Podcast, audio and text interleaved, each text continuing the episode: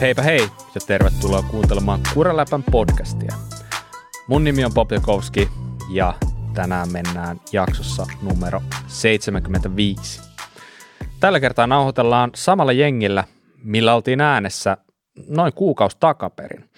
Eli mukana on keskisestä Suomesta kansanauton kuljettaja Salla Oksanen. Moi Salla. Moikka Bob. Ja lisäksi lakeuksien pyöräilypiirien kehäkettu Tapsa Roiha. Moi Tapsa. Moro Bobi. No niin, nyt kun mä sain avattua pelin, niin jatkakaa te. Mitäs teille kuuluu? Salla. Mä en halua vastata tähän kysymykseen, kun mulla ei kuulu paljon mitään. Mä ootan enemmän niitä teidän kuulumisia, mutta hyvää kuuluu, kiitos. Ja tota, mm, ja siinäpä se sitten olikin. No niin. aika, aika harvinaista, että Salla, Salla oli noin vähän sanainen. Niin, en mä tiedä kiinnostaako ketään, mitä mä oon viime aikoina tehnyt. Mä oon tota, ehkä, mä pidän vähän pyöräilytaukoa tällä hetkellä. Niin tota, mitäpä muuta sitten tässä mun elämässä tapahtuu. Joo. Mm, no ehkä tämä vain tyyntä myrskyn edellä. Mm, ehkä näin. Ehkä Katsotaan, näin. mitä sieltä. No mitäs Taps? No tota, kiitos aika lailla myönteistä tässä pyöräilyrintamalla varsinkin, että oikeastaan sitten kun viimeksi, viimeksi oli täällä teidän kanssa, niin rupesin miettimään, että vitsi olisi kiva ja enemmän pyörällä ja siitä sitten ajatus lähtikin ja oikeastaan tullut semmoista aamurutiinit, että mä oon saanut itteni aina niin kuin kuuden seitsemän välillä ylös ja tota, sitten käynyt aamulenkillä joku tunti pari ja sitten viikonloppuisin kolme kolme ja puolta ja eilen just neljän tunnin maantielenkki. Oho. Että niin kuin semmoinen kunnon syttyminen ja semmoista kahdeksan yhdeksän tuntia viikkoa on tullut ilman mitään treeniohjelmia. Aika, aika Kova. kiva tommonen niin kuin intoutuminen uudestaan taas fillariselkä ja hyvällä fiiliksellä kyllä. Että. Sullahan on taustaa siitä, että sä oot ajanut aika paljon. Joo, mä pari vuotta sitten ajoin aika paljon ja vähän silleen niin kuin ehkä, vähän meni silleen överiksi se treenaaminen, että sitten niin kuin ei hirveästi enää huvittanut lähteä pyörän päälle ja oli paljon kivempi sitten olla kotona ja raksailla ja olla perheen kanssa ja ottaa vähän niin kuin etäisyyttä siihen pyörähommaan. Ja tota, mutta puolitoista vuotta siihen meni ja sitten niin kuin yhtäkkiä tuli semmoinen hoksaus, että tämähän on oikeasti aika kivaa ja Mm. semmoinen niin kuin moni pikku asia meni kohdalle ja sillä tiellä toivottavasti ollaan pitempään taas. Saadaanko me puhua tästä vähän vielä lisää? Totta kai. Koska tämä kiinnostaa mua, koska mä muistan silloin pari vuotta sitten, sulla oli niin kuin jäätävä treeni päällä. Mäkin kävin sun kanssa muutaman maast- anteeksi, maantielenkin ja muistan, että en käynyt veturina kertaakaan, että sen verran hyvä vauhti, vauhti sulla, niin, niin, niin mitä, mitä niin kuin tapahtui ja mikä niin kuin, kun sä sanoit, että sulla tuli sellainen vaihe, että ei sit hirveästi kiinnostanut, niin mis, mistä se ehkä johtuu, mitkä asiat niin kuin tähän vaikutti? Tai osaako sä yhtään itse analysoida sitä, että mikä, mikä johti siihen? Mä oon hirveästi yrittänyt sitä analysoida, mutta tota, ehkä se itsellä oli sellaista, että tota, tapahtui henkilökohtaisessa elämässä niin paljon muuta semmoista positiivista ja mihin mä halusin käyttää niin kuin energiaa ja huomioon enemmän. Ja sitten siinä kohtaa tuntui, että se pyöräily ei niin kuin ollut ihan sen arvosta, mitä se sillä hetkellä oli mulle. Ja mä tein sitä ehkä vähän jopa väärin, niin kuin, väärin niin kuin edellytyksin itselle. Että tota, siitä lähti vähän se nautinto pois, kun oli aina se treeniohjelma siinä mukana. Niin tota, mä uskoisin, että että semmoinen niin rentous vähän hävisi siitä omasta tekemisestä. Se on ihan, ei voi muuta kuin peiliin katsoa siitä, että se oli aina vaan sitä, aina vaan niin ohjelman mukaan viikosta toiseen ja sitä mä tein varmaan vuoden verrat ja sitten tota, yhtäkkiä tuli semmoinen olo, kun mä lähdin tekemään taas jotakin vetotreeniä, että olikohan se joku 5 kertaa 5 minuuttia 360 wattia. Mä olin tehnyt sen monta kertaa ja sitten mä niinku ajattelin, että mä, siis se meni hyvin läpi, mutta sitten mä pääsin himaamaan, että, että ei vitsi, että tämä ei kyllä näyttänyt kovin kivalta. Sitten se jäi se pyörä siihen. Et siihen meni kyllä aika kauan, mutta, mutta kiva homma, että siinä, siinä tota, tapahtui paljon muita hyviä. Et nyt on tota, kotona on vaimo ja baby, että se on aika hieno homma, että ei olisi varmaan tota, muuten voisi niin hyvin se kotielämä. Että. Mm.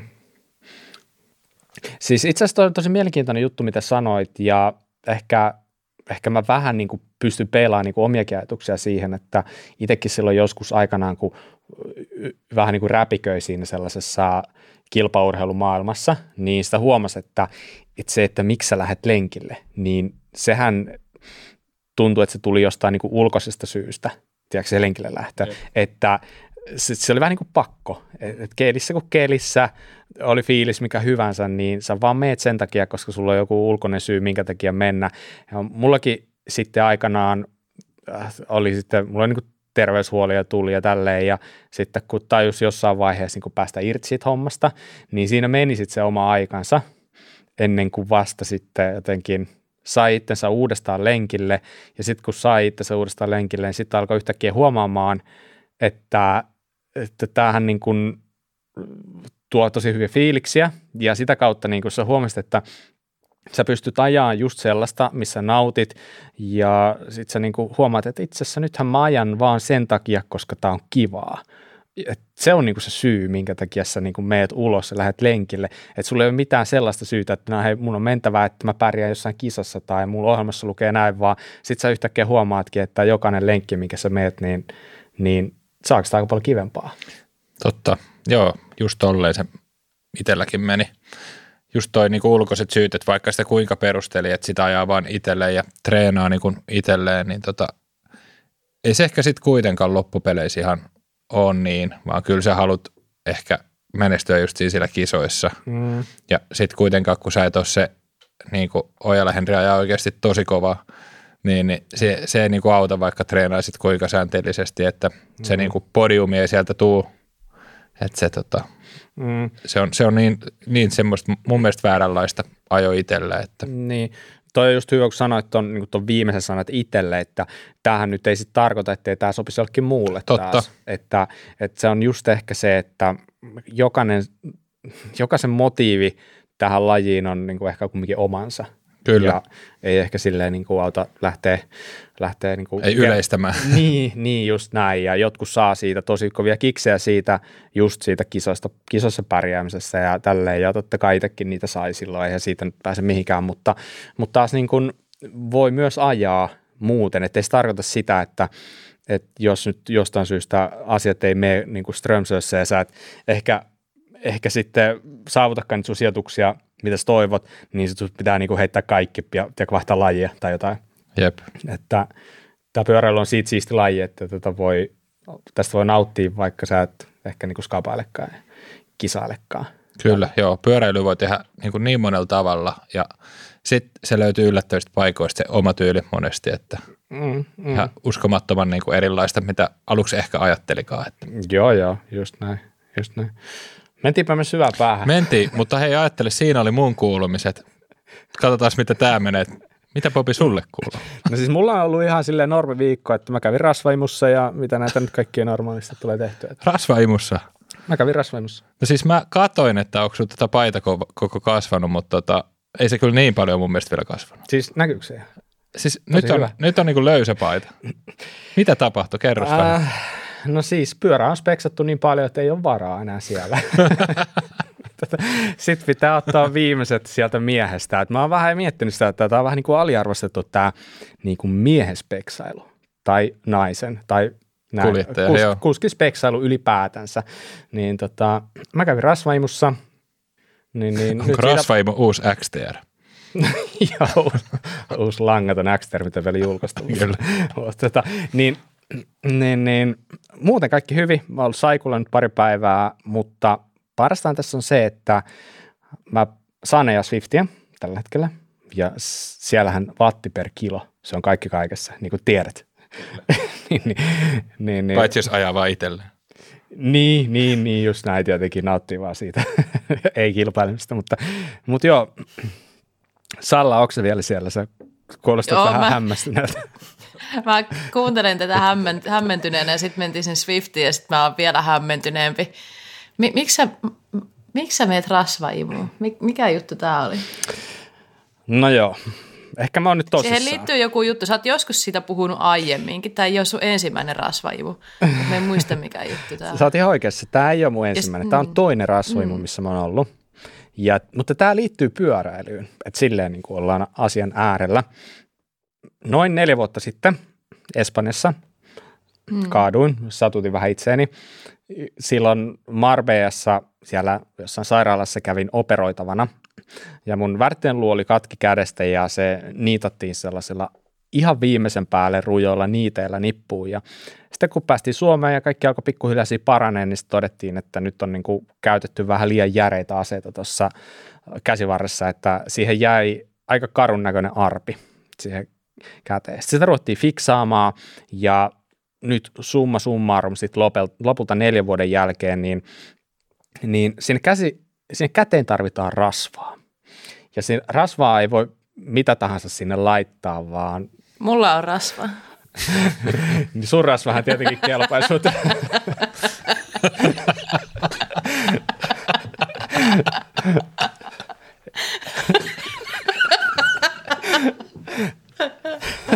Ei ole mitä tahansa rasvaa siellä. Lähettekö jatkoille? Mulla on rasva. Just näin. näin. Eli sitten se käytännössä homma menee niin, että sitä rasvaa otetaan no tässä tapauksessa mahasta, mistä ilmeisesti se oli hyvä paikka, en, en voi väittää vastaan, ja sitä piikitetään sitten suoraan tuonne käteen. Ja tämä oli nyt toinen kerta, kun tällainen sessio mulle tehtiin, ja äh, ehkä tämä oli tässä. Ehkä ei tarvitse mennä kolmatta kertaa. Toivotaan näin. Mahtava. Eli se rasva auttaa nyt sitten jotenkin siellä. Eikö se voitele? Niin ja se rasva auttaa siinä, että äh, sanotaanko, että siinä oli tehty ehkä pienenlaisia hoitovirheitä, siinä oli ehkä pikkasen liikaa kortisonia piikitetty ja kortisoni on sellaista, että se vähän niin kuin kadottaa rasvaa sieltä, niin sitten tavallaan niin, niin sit sinne tarvittiin sitä rasvaa ja mm.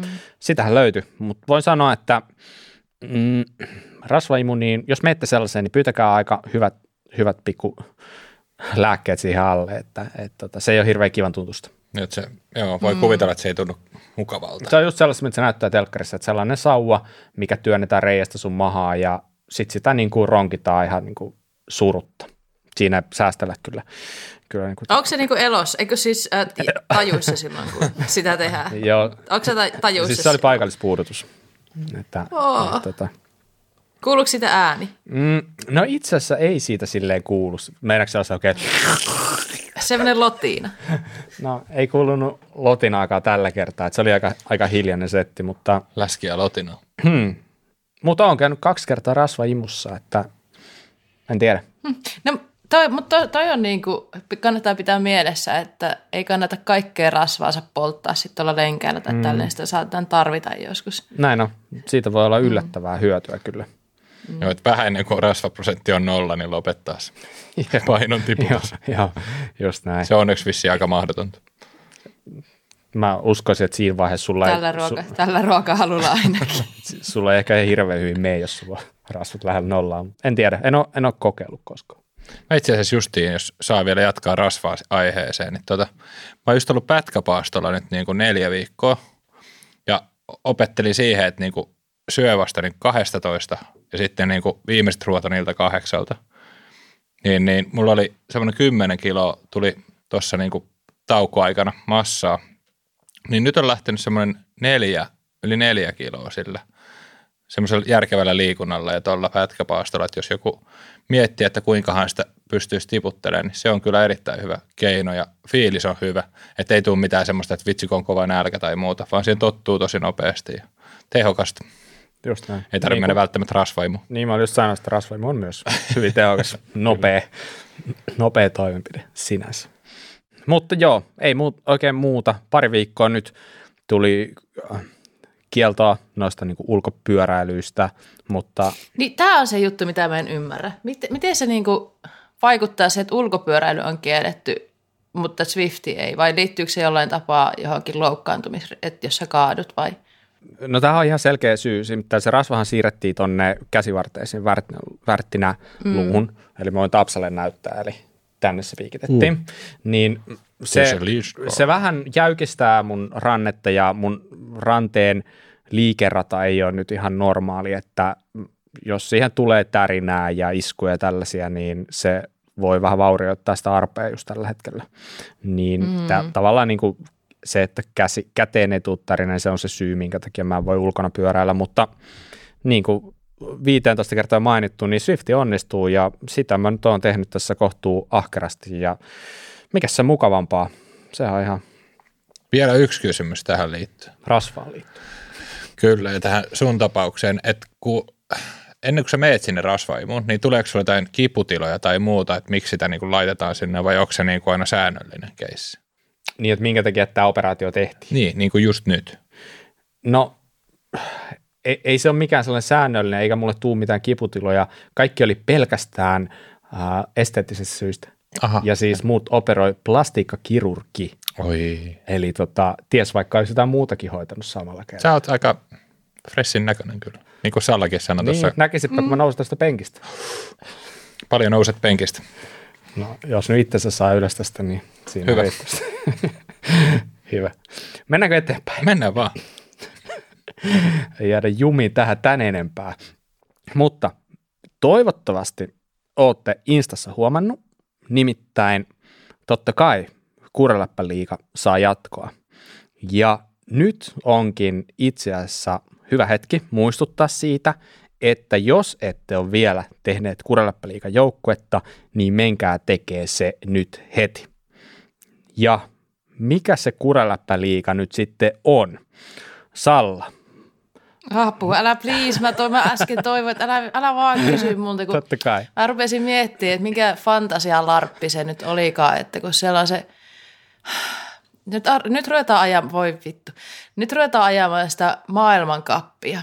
Niin sitten Pink Paikki on laittanut tämän Fantasy-liigan käyntiin, jossa pystyy sitten niin itse haaveilemaan sellaisesta joukkueesta. Sulla on joku rahamäärä, minkä mm. sulla on pelattavana siellä. Sitten sä kasaat sen joukkueen ja sitten sä saat siitä jotain pisteitä sitä mukaan, miten hyvin sun kuskella menee. Ja DH, Enduroon ja XC on kaikkiin omat liigansa. Just näin. Näin, joo. Ja sitten voi voittaa palkintoja. Ja sitten, please Bob, jatka tästä. Sitten on se kuraläppäliiga. Just näin. Eli erittäin ansiokkaasti Salla tuossa kävi läpi sen Pink Pike Fantasy League-homman, ja siihen nyt sitten niin tämä tärkein juttu on se, että sen sisällä on meidän oma kurappäliiga. Menisin sanoa, että pieni kurappäliiga, mutta sehän ei ole mikään pieni, se on ollut yksi maailman suurimmista. Ja nyt tulee oikeastaan se paras ja siistein juttu. Eli meillä on sen liigan nimi tällä kertaa sellainen kuin Trek Kuraläppä liiga. Ja nyt puhutaan nimenomaan DHsta, eli DH-sarjasta, joka alkaa nyt itse asiassa tulevana viikonloppuna. Tulevana viikonloppuna ajetaan Lourdesissa Ranskassa ensimmäinen osakilpailu, ja DH Cupin, DH Liikan voisi jopa sanoa, sponsori on Trekki. Se on meillä yhteistyökumppanina tässä. Trekki tulee tarjoamaan palkinnot tähän liigaan, ja palkinnothan tulee tietenkin olemaan älyttömän hyvät, mutta niitä me ei paljasteta ihan vielä. Eli mitä teidän pitää tehdä? No, menkää sinne Pinkpakin sivulle, sieltä klikkaatte heti ylhäältä menuvalikosta tällaisen kuin Fantasy, ja sieltä löytyy DH-liiga. Sitten kun olette siellä itsenne saanut sinne sisälle, niin tehkää sinne itselleni joukkue. Teillä on tietty rahamäärä käytössä, ja tietenkin te yritätte sen budjetin sallimissa rajoissa löytää itsellenne parhaan mahdollisen joukkueen. Sen jälkeen, kun teillä on se joukkue siellä, niin siitä samalta sivulta löytyy tällainen kuin Join League-linkki, ja sieltä löydätte sellaisen kuin Trek Kuraläppä liiga. Ja me tullaan varmaan viljeleen tästä jonkinlaisia linkkejä Instassa, ja ollaan varmaan tehtykin sitä jo tähän päivään mennessä. Nyt on maanantai, kun me nauhoitetaan, mutta torstaihin mennessä niin ihan varmasti siellä on ollut yhteys toista tähän liittyvää. Niin menkää ja liittykää sinne. Se ei maksa mitään. Se on täysin ilmainen. Saatte näihin kisaviikonloppuihin aika paljon lisää pientä jännitystä. Muistaakseni näitä osakilpailuja oli noin kahdeksan kappaletta, eli tota, tulee todella mielenkiintoinen vuosi ja kausi meidän tietenkin Trek Kuraleppä-liikan parissa. Tapsa, ootko pelannut aikaisemmin? Just tässä virittelen tota uutta joukkuetta tuonne DH-puolelle ja viime vuonna mä laitoin tosiaan yhden jengen sinne tulille ja tota, sitten kävi varmaan kerran muokkaamaskin, mutta tota, Jäbällä oli niin huikea johto heti siitä alkukaudesta asti, että mä muistan, että miten sulla voi mennä noin nappiin, no vaikka mun mielestä mulla oli ihan sairaan hyvä joukkue, mutta tota, tuossa pitää tosiaankin seurata ja mun mielestä pikkusen, ja itse asiassa tulee paljon kivempaa tuon kautta, että se mm. koko DH niin kuin maailmankappi on ihan sika paljon siistimpää, kun sulla on se oma periaatteessa jäbä siellä ajamassa ja katsot, kuinka ne pärjää. Ja sit voi vähän ottaa selvääkin, että kuinka ne on mennyt reenit sun muuten siellä ja vähän kelin mukaan ja tietää, että okei, toi on hyvä sateella ja muuta. Niin mm. Kyllä mä ainakin justiin rupesin tässä nyt tekemään uutta, uutta jengiä mm. ja ja muutenkin me vaimon kanssa katsotaan, että se tykkää ihan sika paljon katsoa yhdessä tota DHta, niin no, se on meidän semmoinen yhteinen harrastus. Oi vitsi. Mistä tällaisia vaimoja löytyy? Niinpä.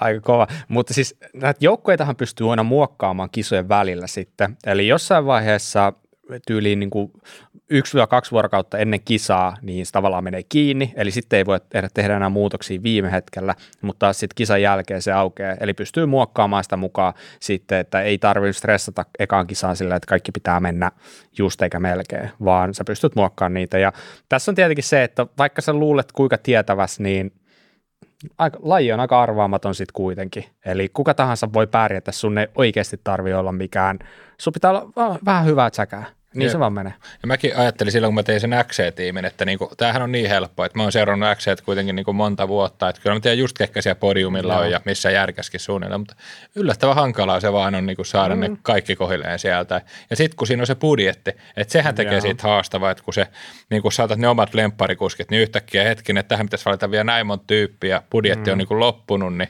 mä oon miettinytkin, että saisikohan millään niinku huijauskoodilla vähän lisältä budjettia tonne.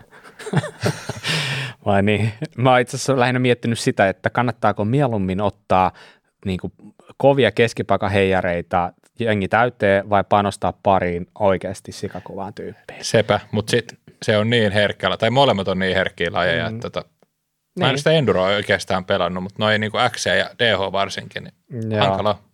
Ja muut sarjathan tulee totta kai myös mukaan. Niistä me tullaan infon sitten lähempänä, kun niiden kisat alkaa, mutta nyt lähdetään DH-kapilla liikenteeseen ja ai vitsi, kyllä mun niinku, mun kädet syyhyää. Mä oon jotenkin, musta tuntuu, mä en tiedä, onko tämä nyt jotain, jotain, niin kuin, mä en tiedä mikä, onko se Salla sun vika vai mitä, kun on saanut niin sellaista niin kuin hyvää kiksiä tähän ensimmäiseen kisaan, tähän kauden alkuun. Et musta tuntuu, mm. että tämä on ihan paras kausi ikinä, mikä on nyt alkamassa. Mm-mm.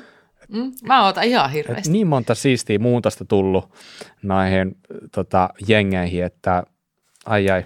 Hei tota, an, antakas joku, saaks pyytää tipsin? Onni Rainia. Onni Naisten Rainia. puolen kuskeista. No. Mä haluan yhden tipsin no, tähän. Vaikka no, vaalihöylö on aika, aika kova.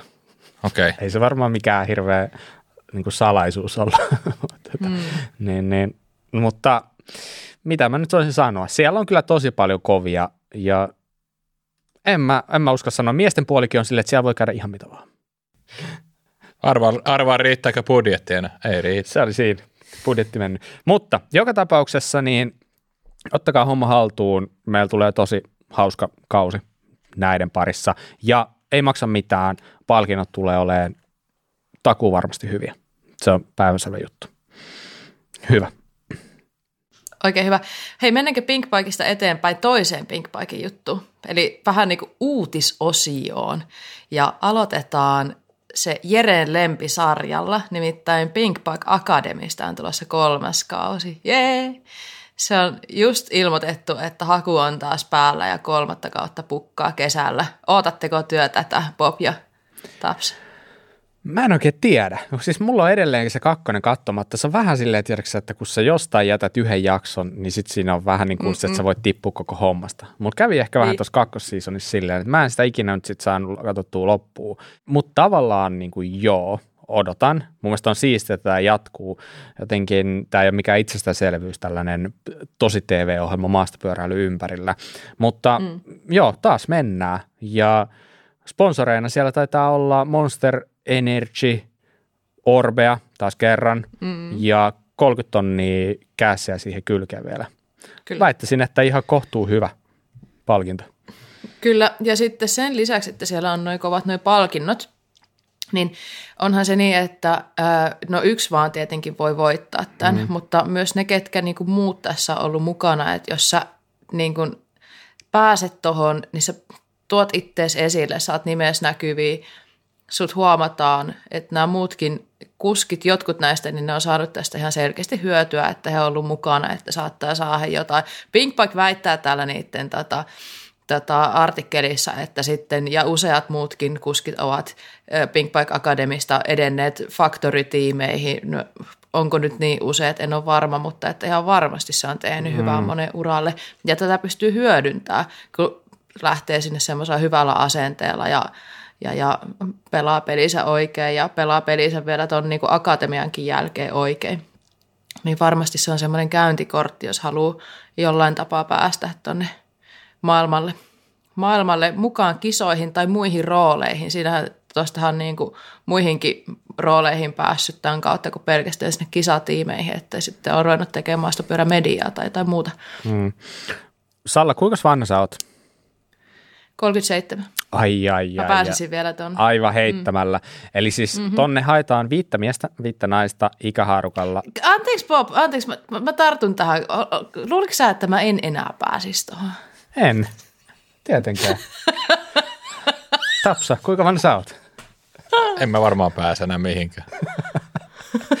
mä luulin, että säkin olisit päässyt. Mä yritin päästä just vanhojen tanssiin, mutta mä olin jo vanha sinnekin. okay. No niin. Hienoa. Mutta Hei, tämä on mulle ihan uusi juttu. Saanko mä kysyä tästä? Kysy, kysy. Saat. Siis mä oon ihan akatemian eitsit.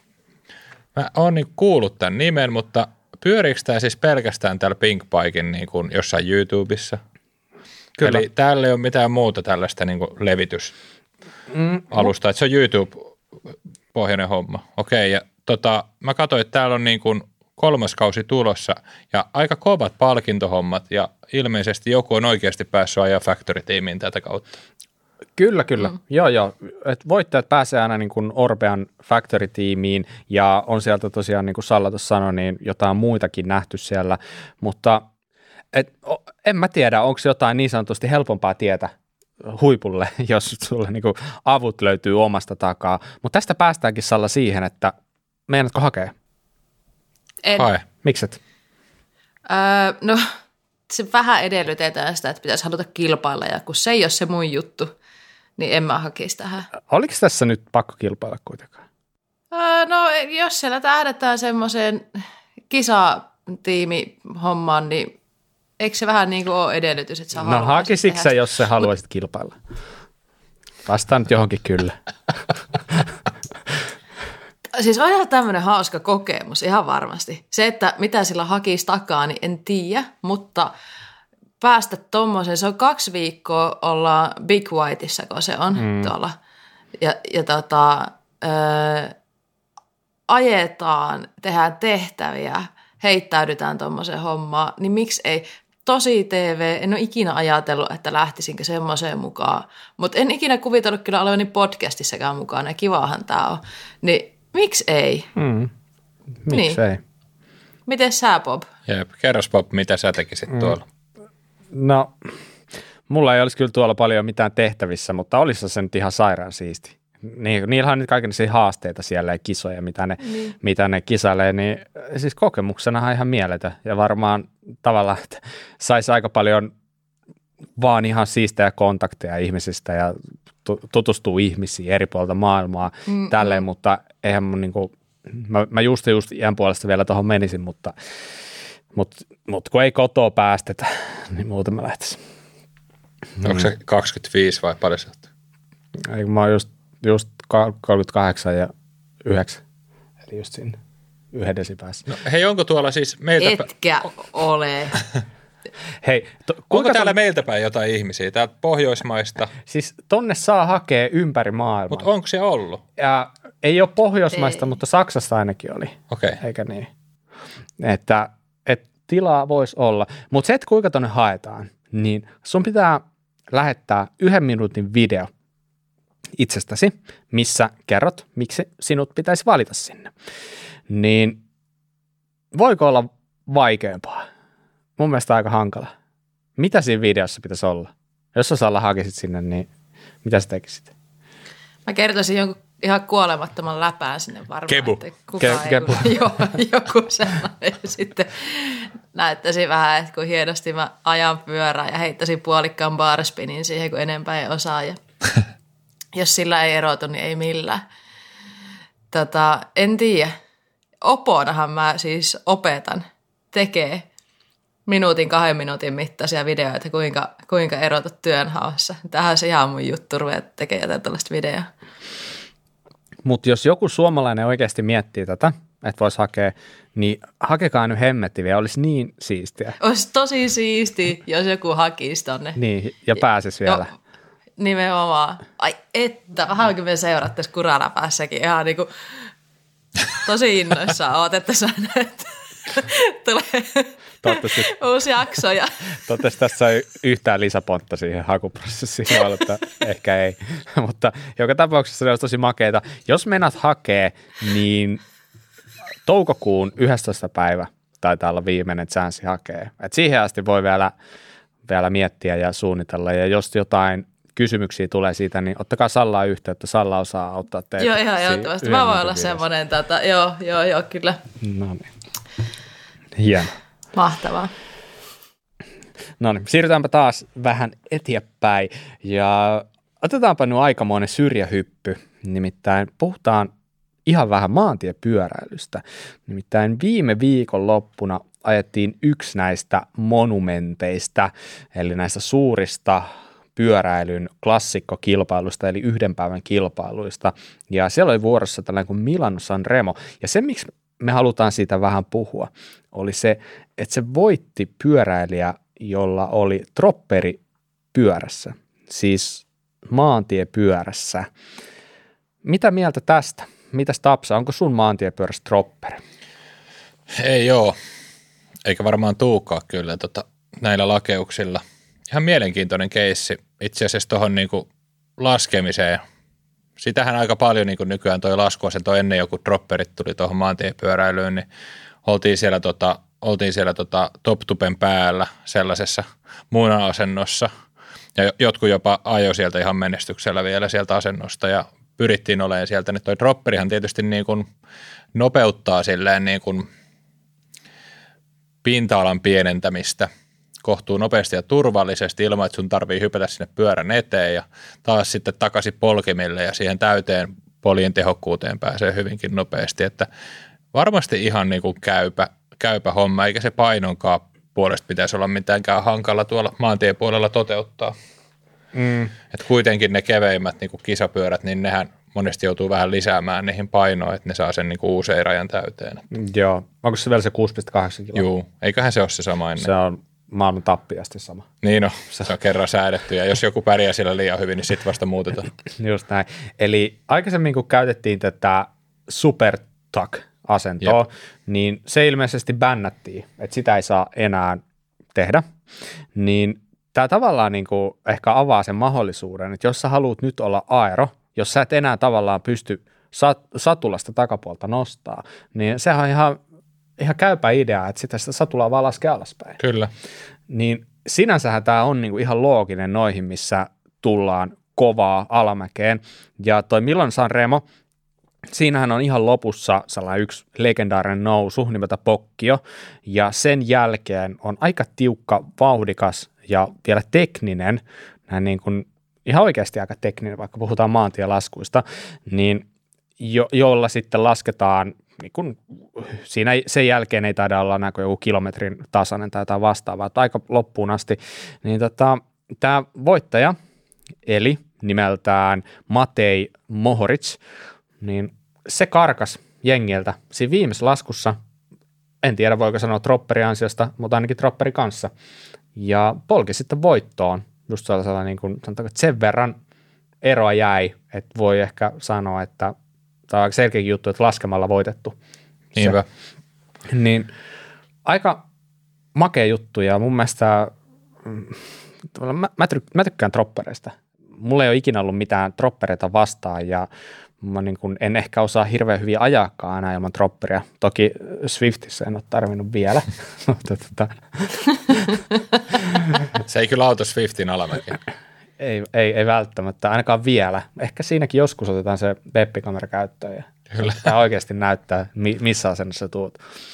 Mutta joo, tällainen pikku juttu. Mun mielestä aika, aika tavalla siisti. Sehän on ilmeisesti, että noissa äh, näissä maantiekisoissa on näitä neutraalihuoltoautoja, joissa on siis fillareita katolla ja tälleen, että jos, jos sulla käy niin, että sulla tulee joku tekninen sun pyörään ja sun oma huoltoauto ei olekaan siinä ihan lähellä, tai jotain sellaisia pätkiä, mihinkä välttämättä päästetä niitä omia huoltoautoja ainakaan hirveän lähelle, ne joutuu olla se jossain letkassa, niin näissä neutraalihuoltoautojen kyytissä olevissa pyörissä, niin niissä olisi ollut tropperi käytössä jo viime kaudella, Oho. koska se auttaa sitä, että sun ei tarvitse satulan korkeutta Totta. alkaa säätää. Eli ne pyörät, kun ne on jotain tiettyä standardikokoa, niin ne sopii aika paljon useammalle pyöräilijälle sillä perusteella, että niillä on se tropperi, jolla pystyy kätevästi säätää.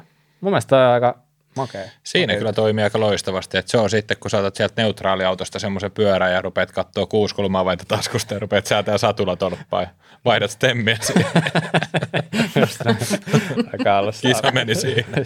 Mutta se on muuten jännä toi tekninen lasku vielä maantiellä, että sehän on tosi eri asia kuin, niin kuin maastossa. Mm. Että se, se vaatii semmoista niin kuin painopisteen siirtoa ja sitten sitä niin kuin ajolinjan kattomista, kun oikeasti se on niin kuin myös tosi vaarallista, jos sä luet sen linjan väärin, kun saattaa olla 120 kilometriä tunniskin mm. niin kuin nopeudet niissä kovimmissa laskuissa, niin että siinähän toi auttaa myös, että sä pääset nopeammin siirtämään sitä painopistettä, ei pelkästään sitä, että sä pääset enemmän aeroasentoon. Mm. On sitten niinku varmasti monenlaista etua siinä alamäessä. Että ehkä ylämäessä mä en näe hirveästi siinä. Niinku. Mm. Mutta taas niin kuin sanoit, niin sä pystyt rakentamaan pyörän 6,8 kiloa varasti dropperin kanssa. Totta. Että ei, ei välttämättä mitään negatiivistakaan.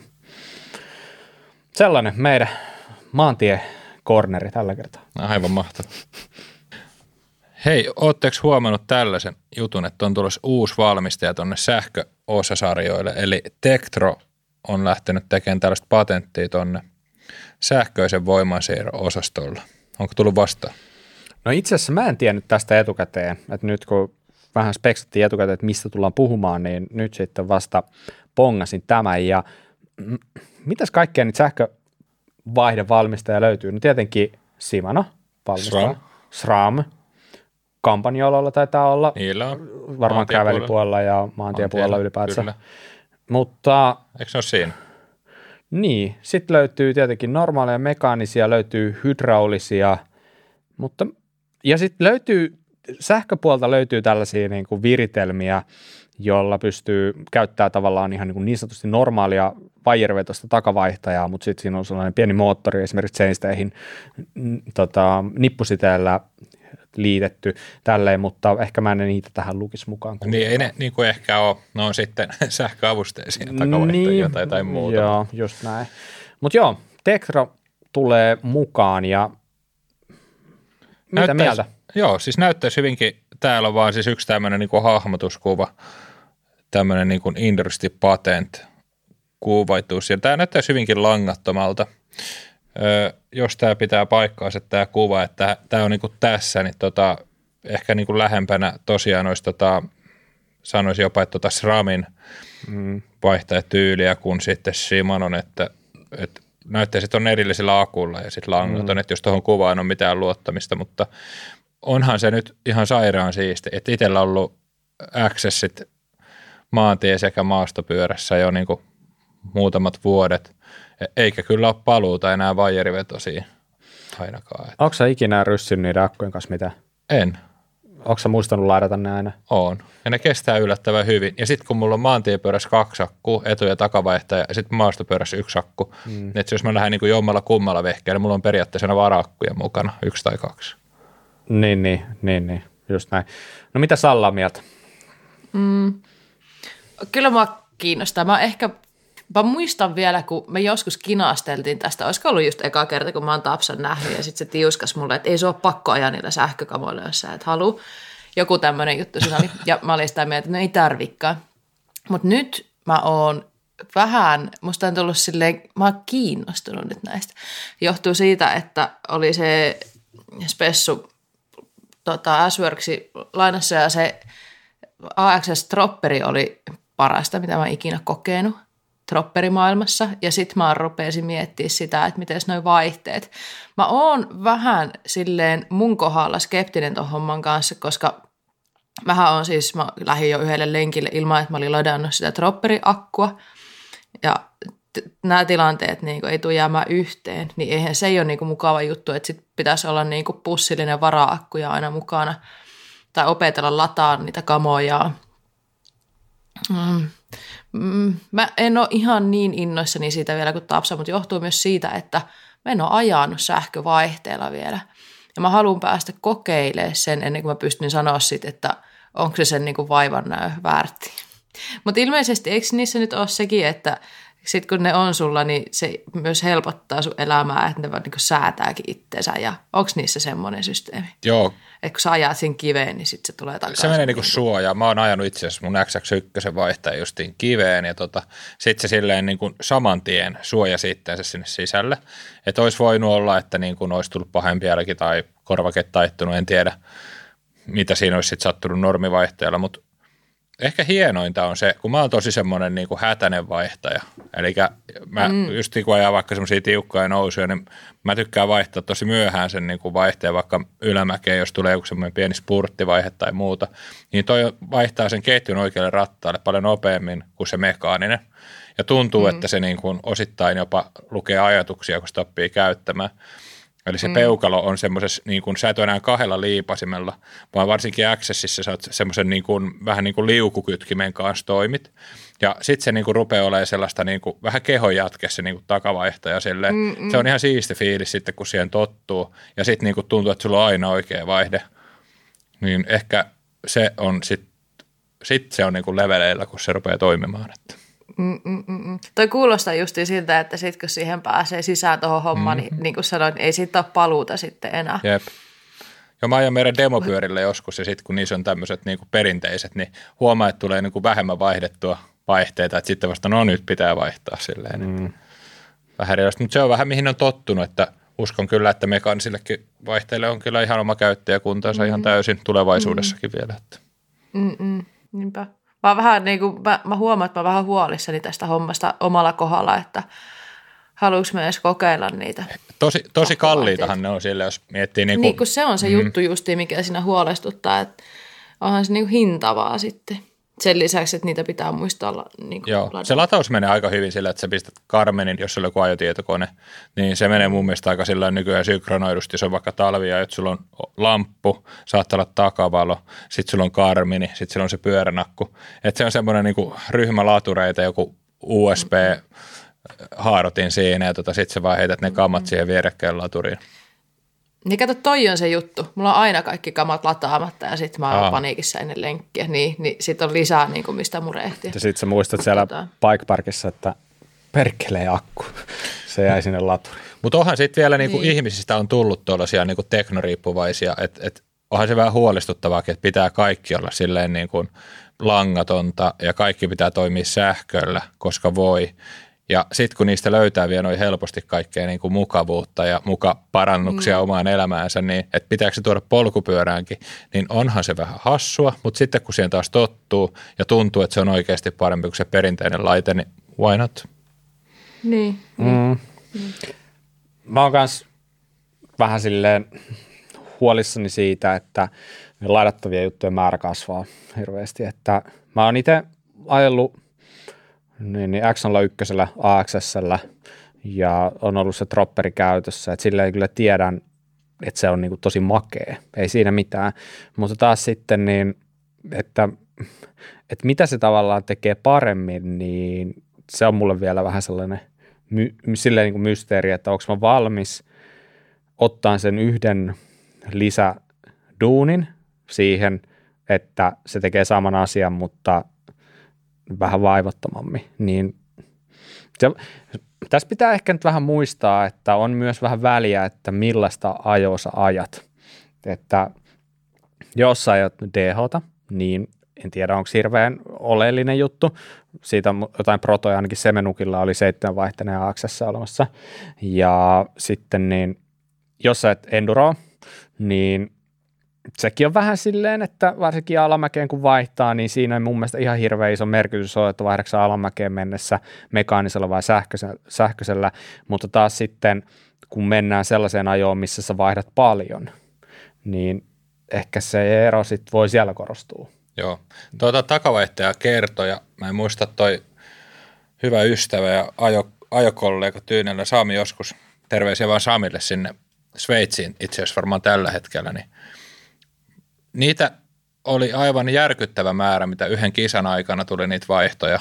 Siis niin kuin jotain tuhansia mm. kertoja, kun vaihdetaan vaihdetta niin kuin marakisan aikana. Se niin kuin järkytti se tieto. Ja vielä tuohon, jos niin kuin mietitään eroja, niin tuli semmoinen tärkeä pointti, niin kuin, mitä on niin kuin maantiepyörissäkin että, että tämä perinteinen vaihtaja ja sitten vaihtajan kahva, niin se on niin kuin vipu. Mm. Ja sitten jos mennään sähköihin, niin sitten tulee niin kytkin. Mm. Eli vähän sama kuin miettisit vanhaa lankapuhelinta, mistä rullattiin sitä. Mm.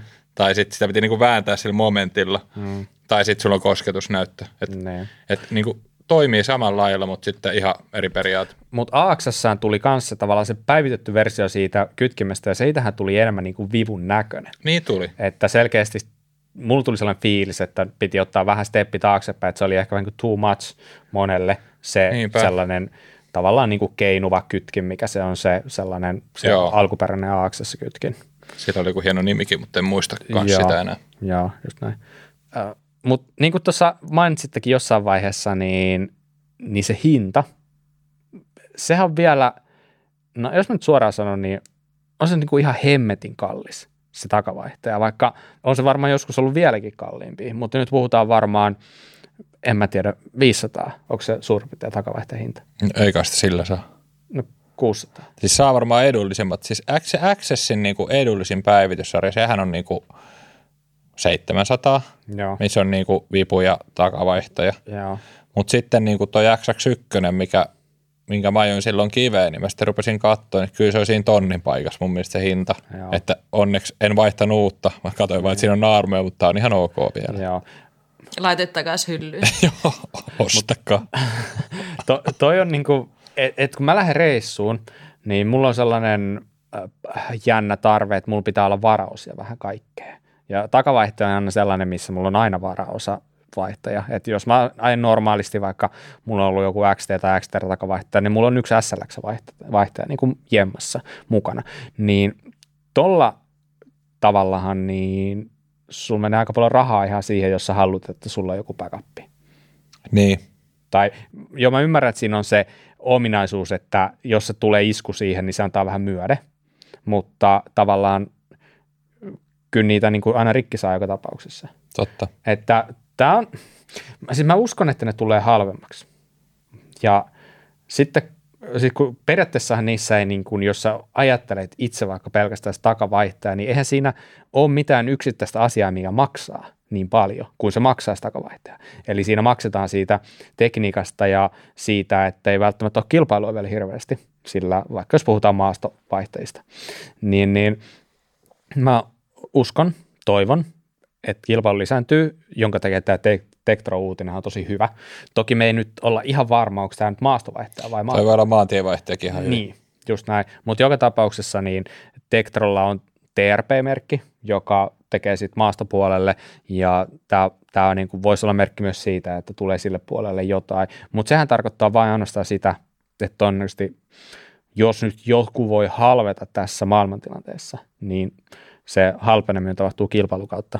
Ja noissa veikkaisin, että kate on ihan hyvä AXS kamoissa verrattuna vaikka Simanan mekaanisiin. Uskoisin näin. Niin, voi olla. Ei ainakaan kauppias kate, sen mä tiedän. ja en mä sitä teidän katetta mm. miettinyt, vaan lähinnä niin kuin valmistuskustannukset versus sitten, että millä sitä pistetään, niin kuin, millä to- toimittajat to- pistää sitä eteenpäin. Joo, se olisi kyllä kiva tietää niitä riistokapitalistien hinnat. Ei kai, vitsi vitsi. no niin, hyvä. Anyway, mm, ei se, ei se nyt ole hirveän kaukaa haettu, jos sanoa, että maailma menee tuohon sähköhommaan enemmän tai myöhemmin. Tässäkin, joo. Niin, just näin. näin. Salla, onko sulla jotain loppukanettia sähkövaihteesta? Voiko niistä tulla sähköisku, jos ajaa vesilammikkoa? Hyvä kysymys. Ei kannata ajaa märällä. Se olisi kyllä noloa, kun tulisi sähkövaihteesta sähköistä. Ei niistä itse asiassa voi, ja sitten on niinku joskus joku niinku ihan vitsillä kysynyt, ja sitä ihan selvitettiinkin, että se jännite on niin matala, että no can do. Joo. Mm. Ja si- Ja miten sitten ukkosella saaks niillä ajaa? En mä tiedä, mutta mua on aina pelottanut ajaa hiilikuitu maantiepyörällä kovassa ukkosessa. Sitten mä aina riisun sykevyökin, jos on ukosta. mä, mä Niin, oon niin, ihan niin, varma, että se iskee sen sykevyön takia. En mä siis pelkää ukkosta. siis todennäköisesti kaikki tekee noin. On hyvä.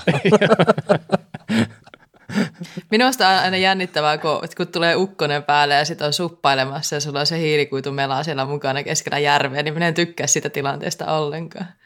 Me todennäköisesti mitään ei tapahdu, mutta mä silti tykkää siitä. Ei saa nostaa kyllä siinä kohtaa pystyyn.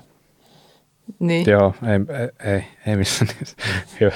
Paitsi jos lokit hyökkää. Mulle kävi kerran se, että mä suppailen, sitten lokit hyökkää ja sitten mä joudun sillä melalla huitaan. Ukostiko yhtä aikaa? se- Ei onneksi, mutta joo, sen tuli vasta ja se oli se ukko. Ne on muuten pahoja joutsenet. Varo, Niin varokaa on, joutsenia. Ärhäköitä. Keväällä varsinkin. Just näin. Niin ne tuli muuten nyt se painajainen. Mä kuulin jo, ne lenti tuosta yli jo. Joutsenet nimittäin. Pitää olla varuilla. Jep. Jep.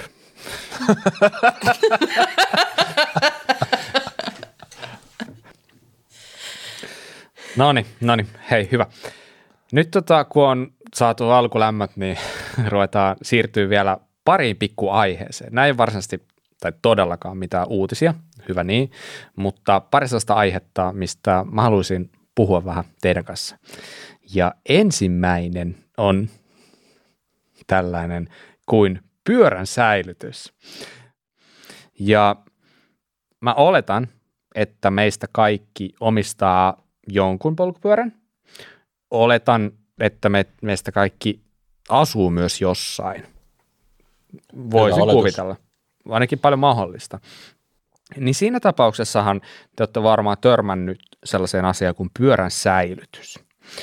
Niin pidemmittä puheitta, Salla, miten mm.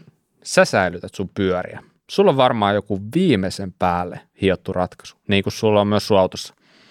Ei kyllä ole, mutta äh, mä ostin uuden kodin tuossa vajaa vuosi sitten ja äh, se koti on katsottu ihan sillä tavalla, että mulla on ylimääräinen huone pyörille. Mulla on pyörähuone. Mä olisin tahtonut, mä tahtoisin, että mulla olisi semmoinen talli, mutta mm. tota, sitä ei nyt tähän hätään löytynyt, niin mulla on ylimääräinen huone pyörille. Ja sitten se on käynyt pieneksi, niin nyt mulla on pyöriä kahdessa huoneessa. Se ei ole hyvä tilanne kyllä. Okei, pyörät valtaa sun asunnon pikkuhiljaa. Mm. Olisitteko ikinä uskonut? En, en. Montako pyörää sulla muuten olisi alla? Hyvä kysymys. DH, sähkö, enska, syklodirtti ja sitten on näitä testipyöriä. Eli viisi omaa pyörää. No niin. Ihan kunnioitettava määrä. Mm. Ja mä vielä ajankin niillä kaikilla. Sä uskot tuohon N plus ykköseen kyllä aika vahvasti vissi. Ja mähän just tilasin uuden. No hyvä. No, joo. In process. Kyllä. Kyllä. Mutta sä sanoit, että sulla on pyörähuone. Niin miten ne pyörät siis on siellä huoneessa? Onko se niin iso huone, että kaikki pyörät on siellä lattialla hienossa omissa nurkissaan vai? Se on niin pieni huone, että ne on siistissä rivissä kaikki siellä lattialla. Se ei ole välttämättä se optimiratkaisu, mutta mä en ole jaksanut ruveta sitä nyt sen enempää miettiä, että mihinkä niitä ripustaisi tai tällä tavalla, että ne on lattialla kaikki ja ne mahtuu sinne. Muutapa sinne ei oikeastaan mahukkaan. Onko sulla joku lattia teline vai tota... Mm, ja mulla on telineet pyörille. Mm-hmm. Miten, jos sun pitää vähän jumpata niiden pyörien kanssa, säätää mm. niitä, niin onnistuuko siellä huoneessa vai miten tämä käytännössä tapahtuu? Ö, tarkoitatko siis huoltotoimenpiteitä? Joo, just näin. Joo, ei, ei onnistu siinä huoneessa. Se, se huone on liian pieni siihen, että sitten mä otan pyörän vaikka kodinhoitohuoneeseen ja laitan siellä. Sen nimihän voisi olla myös pyöränhoitohuone. Niin voisi olla, kyllä, totta. Just näin. Ja se on se, on- se on se huone, mihin kun se on hyvä tietenkin, kun se on kaakerilattia, niin sitten käy talvella erityisesti on tullut vastaan nyt tämä, että kun pyörä on aina ihan luminen, kun sen tuo kotiin, niin sitten mä vien sen sinne kodinhoitohuoneeseen sulaamaan sen pyörä. Se sulaa suoraan sinne lattiakaivoon, ettei se sitten sula tuolla makkarissa, tai siis mm. makkariksi nimetyssä huoneessa, joka on nyt pyörähuone käytössä. Kuulostaa siltä, että sulla pyöräily on todellakin aika isossa roolissa siellä ja mm. kaikki menee sen ehdoilla, mutta mä en tiedä, voiko se kaikilla olla ihan noin ruususta. Tapsa, mm. mikä, mikä sulla on meininki kotona? Miten sä kotona. säilytät pyöriä? Tota, Vai säilytätkö se pyöriä kotona? No joo, mulla on vaihtelevasti. Mullahan on siis vain kaksi pyörää itsellä. Eli mulla on tota, semmoinen Spessun Epikki, niin millä mä ajan sitten niinku maastoa, semmoinen XC-pyörä. Ja sitten mulla on Trekiltä semmoinen tota, Madone maantiepyörä. Ja niitä mä säilytän aika pitkälle kotona. Ja mulla on yksi semmoinen Steadyrackin seinäteline. Ja sitten se toinen pyörä on varastos siinä vieressä, mihin se mahtuu. Ja mä en tiedä, onko teillä sama homma, mutta mun varasto on tosi sekaisin aina. Meillä on siis omakotitalo ja siinä semmoinen pieni lämmin varasto pannuhuoneen yhteydessä ja sinne aina viedään kaikki tavarat. Ja toisaalta se on hyvä, koska sitten sit tavaroiden välistä löytyy semmoisia tukeutumispaikkoja vaikka maantiepyörällä. Mutta mullahan on sitten tietysti semmoinen tota, etu siinä, että mulla on sitten se pyörän niin hoitopaikka löytyy tuosta työn puitteista, että meillä on sitten siellä, siellä pääsee sitten niin omalla ajalla fiksailemaan aika hyvissä fasiliteeteissa sitten noita omia fillareita, että tietysti semmoinen poikkeuksellinen tilanne, että ei tarvikaan sinne kotiin miettiä ihan, ihan hirveästi niitä hoitopaikkoja. Mutta se säilyttäminen on kyllä haasteellinen ja mä oon vähän Bobi ihailut tota sun rakennelmaa siellä sun kotona, kun sä oot tehnyt niillä stediräkeillä ihan ihmeitä sinne, oot saanut paljon pyöriä mahtumaan ja minkä kokoneen se on se sun varastohuone? Mm, se ei ole mikään hirveän iso. Että se, eli, eli se seinusta, missä mulla pyörät on, niin se on noin 3,5-4 metriä. Ja sitten tavallaan, olisiko about kertaa 2 metriä. Eli se on aika nafti. Ja me siis muutettiin sinne tuossa joulun tienoilla. Ja tietenkin sitä nyt kun omakotalo osti ja tiedät, että tämä tulee olemaan nyt pitkäaikainen juttu, niin se oli niin kuin kriteereissä ihan hirmu korkealla, että varastotila on kunnollinen. Ja tiedätkö, kun se asunnon etsimisprosessi on aika raskas ja se ei ole mitenkään hirveän mitenkään itsestäänselvyys, että niitä niin kuin saat vaan valita sieltä, millä se haluat, vaan niitä, niitä niin kuin kriteerejä alkoi olla aika paljon, ja sitten huomasi, että hetkinen, että nyt niin kuin mun kriteerit on näköjään ne, mitä ruvetaan syömään ensimmäisenä. Eli autotallia ei tullut, mutta tuli onneksi se ulkovarasto. Se on siis eristetty ja tavallaan niin kuin lämmin varasto. Ja sitten mä hommasin, mä itse asiassa varmaan teidän liikkeessä pongasin ekan kerran sen Steadyrackin. Eli Steadyrack on, tämä ei ole mikään maksettu mainos, ei todellakaan, siis toivoisin, että saisin tästä rahaa, mutta mun on pakko mainita, muista tämä on, on ollut yksi parhaimpia ostoksia niin pitkiin aikoihin. Eli se on tällainen seinään kiinnitettävä teline, mihinkä sitten pyörä tulee roikkumaan silleen niin kuin eturengas kohti kattoa ja tietenkin takarengas siinä roikkuu se jatkona seinää vasten. Ja se, miten tämä eroaa monesta muusta seinäkiinnikkeestä on se, että kun sä oot sen pyörän saanut siihen telineeseen kiinni, niin sen jälkeen sä pystyt liikuttaa niitä pyöriä tavallaan niin kuin sivulta sivulle. Vähän samaan tapaan, kun sä oot pienenä lapsena käynyt jossain kaupassa ihailee julisteita. Niitä julisteita pystyy selata silleen niin kuin, kääntelemällä niin sanotusti sivuja. Niin toi on vähän sama juttu.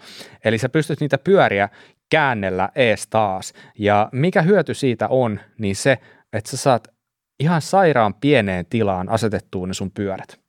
Ja se on nyt oikeastaan, että mä oon saanut kahden ja puolen metrin leveydelle kuusi pyörää roikkumaan sinne. Ja ne on kaikki silleen, että mä saan sieltä minkä pyörää tahansa pois. Mä viereiset pyörät tavallaan kallistan vähän niin kuin poispäin siitä pyörästä, minkä mä otan sieltä. Ja Eli yhtäkkiä siitä mun pienestä varastosta niin on kuoriutunutkin yllättävän hyvä paikka kaikelle. Mä pystyn ajaa siellä treeneriä, mä pystyn säilyttää siellä vaikka ja mitä. Eli siellä on hyllypintala tosi paljon, siellä on pieni työpöytä, mistä mä oon itse asiassa tehnyt jonkin verran jopa nauhoituksia. Nyt voi varaa paljastaa, että sieltä on myös kuraläppää nauhoitettu välissä ja näin poispäin. Eli oikeastaan näin niin kuin TV tyyliin niin se Steady on ollut mulle ihan sairaan iso juttu, että se auttaa tosi paljon tuossa pyörien säilytyksessä, että en mä voisi kuvitellakaan, että ne olisi siellä maassa. Että mulla oli jossain vaiheessa kaksi pyörää siellä aluksi, mm. ja ne ei ollut missään telineessä, vaan ne oli siellä jotenkin, niin mä olin aivan pullassa ne kahden pyörän kanssa. Nyt siellä on kuusi Mm-mm. pyörää ja niin kuin mulla ei ole mitään ongelmaa. Ja ne on kaikki Mun- nätisti siellä.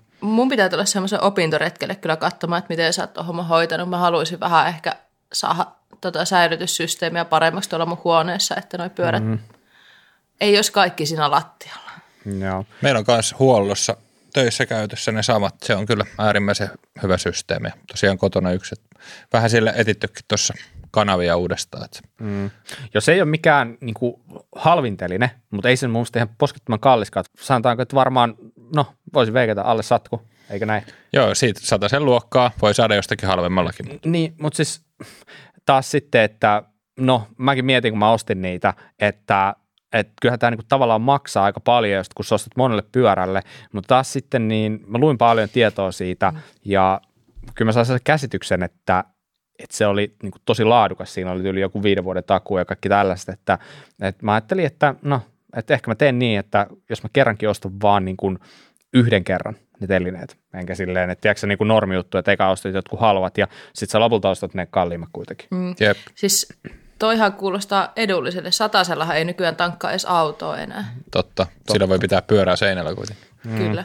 Mutta mut joo, siis eihän tämä aina näin ruusulatanssimista ollut, että itsekin tietenkin yksi jos asunut aikaisemmin ja silloin mulla oli pyörät siellä sisällä, sitten tietenkin vaimo tuli kuvioihin, tuli koira, sitten on tullut perhettä pikkuhiljaa, niin kyllä se vaan niin kuin fakta ollut se, että se oma tila niiden pyörien kanssa vaan vähenee ja vähenee, että en mä tiedä, optimitilanne varmaan joku autotalli Niinpä. vä- Mä vähintään. oon miettinyt niitä tota, surttaria, noihan mainostaa semmoisia kaikki pyörätalleja. Ja sitten sellaista, mäkin ajattelen nyt, kun ei nyt paljon remonttia ole tullut pari vuoteen tehtyäkään, niin nyt tulee tota aitaprojekti ja terassiprojekti, niin siihen samalla väsätän niin kuin noille kaikille ruohonleikkureille semmoisen niin kuin jonkun maajan ja sitten pyörille. Mm. Vielä, että kun meilläkin on semmoinen vanha pieni autotalli, että sinne ei oikeasti pysty, kun siinä on auto, niin sitten viemään nämä pyörii sinne. Joo. Se on yksi semmoinen vaan niin kuin katos mm. oikeastaan, ettei talli. Niin tarvisi myös sitten suunnitella semmoinen pieni tila pyörillekin sinne mm. pihalle. Se voi olla talvella vähän ihkeä. No siis ei sinne mitään niin kuin ehkä noita sporttipyöriä sit laittaisikaan, mutta niin, just niin. käyttöpyörille voisi ajatella, mutta se, se tosiaan pitäisi miettiä, että sitten jos sinne laittaa noin sporttipyörätkin, niin Mm. että itse sitten pitää pakkasessa ylipäätään. Niin, just näin. No hei, minkälaisia muita säilytysratkaisuja kotona voisi olla, jos nyt se steadiräkki nyt tuli ehkä 13 kertaa mainittua, niin tota, olisiko muuta?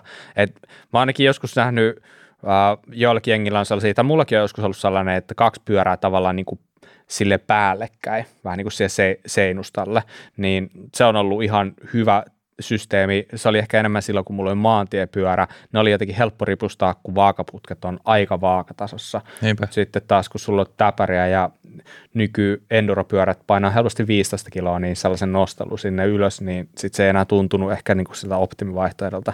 Mutta mitä muita? Se pedaali öö, teilin on mun ihan ok, eli siitä tulee niinku toisesta polkimesta periaatteessa.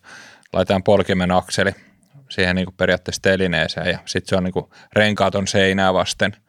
Niin se on semmoinen aika, aika hyvä systeemi yksi. Ja sitten niitä on tietysti näitä ihan mistä säkin puhuit, ne telineet. Mm. Mutta se ei sitten sit seinältä vie hirveästi, ja siinä lattialla ei tarvitse olla silloin mitään. Että se lattia jää tyhjäksi. Ja sitten jos ei siinä ole pyörää seinällä, niin se tila on niinku normaalisti käytössä. Mm. Mm, mm, Et se on vähän niin kuin taulun nostaisi suunnilleen seinälle se joo, joo. pedaaliteline.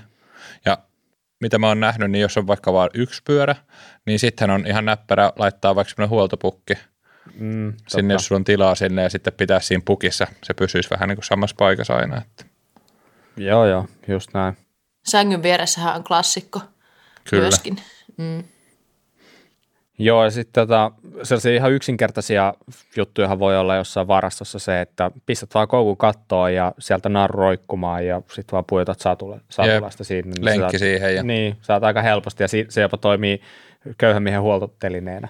Niin toimii. Ja sitten voi virittää myös tota, semmoisen niin kuin vaikka harjan varresta jostain metalliputkesta semmoisen pitemmän niin kuin aisan sinne kattoon, niin sitten siihen saa niin kuin monta pyörää vaan nostettua sit penkin kärjestä, ja se on hirveän raskaat pyöriä. Joo, aika monesti nä- näkee just jossain niin kuin demopäivillä sellaisia, Jep. että niitä demopyöriä on vaan nostettu satulasta siihen, Jep.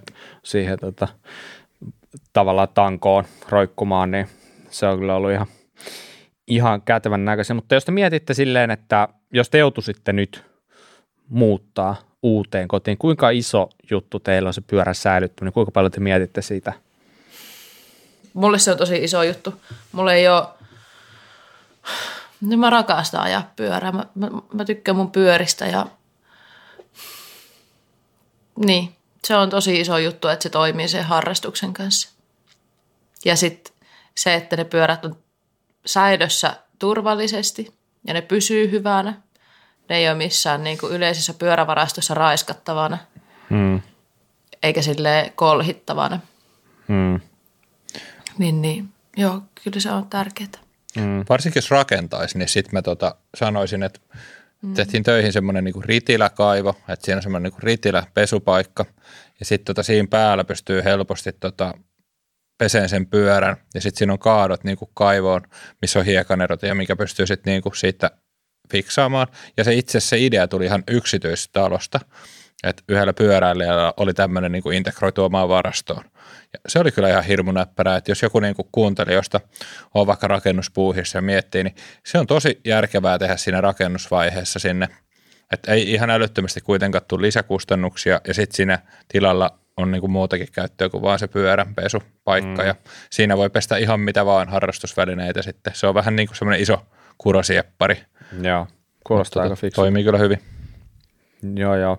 Tuosta oikeastaan, mitä Salla sanoi äsken just siitä, että kun sä säilytät niitä pyöriä ja sä haluat, että niille ei käy mitään, kukaan ei kolhi, kukaan naapuri, eikä tälleen. Tietenkin äh, sehän ei ole päivänsä juttu, että ei itse niitä kolhisi mitenkään. Niin, mun itse asiassa tuosta jatkokysymyksenä ja jatkoaiheena oikeastaan tulee mieleen toi tuollainen kuin pyörän suojaus, että kun vaikka mullekin ne stediräkit on siellä tosi nätisti, niin aina siinä voi käydä niin, tiedätkö, että kun sä heilut niiden kanssa siellä, yhdessä pyörässä on nastarenkaat, kun sä pyörität siellä jossain, niin nastat nyt saattaa raapia minne tänne ja tonne, niin, niin kuinka paljon te suojaatte pyöriänne, ja jos suojaatte, niin miksi te suojaatte niitä?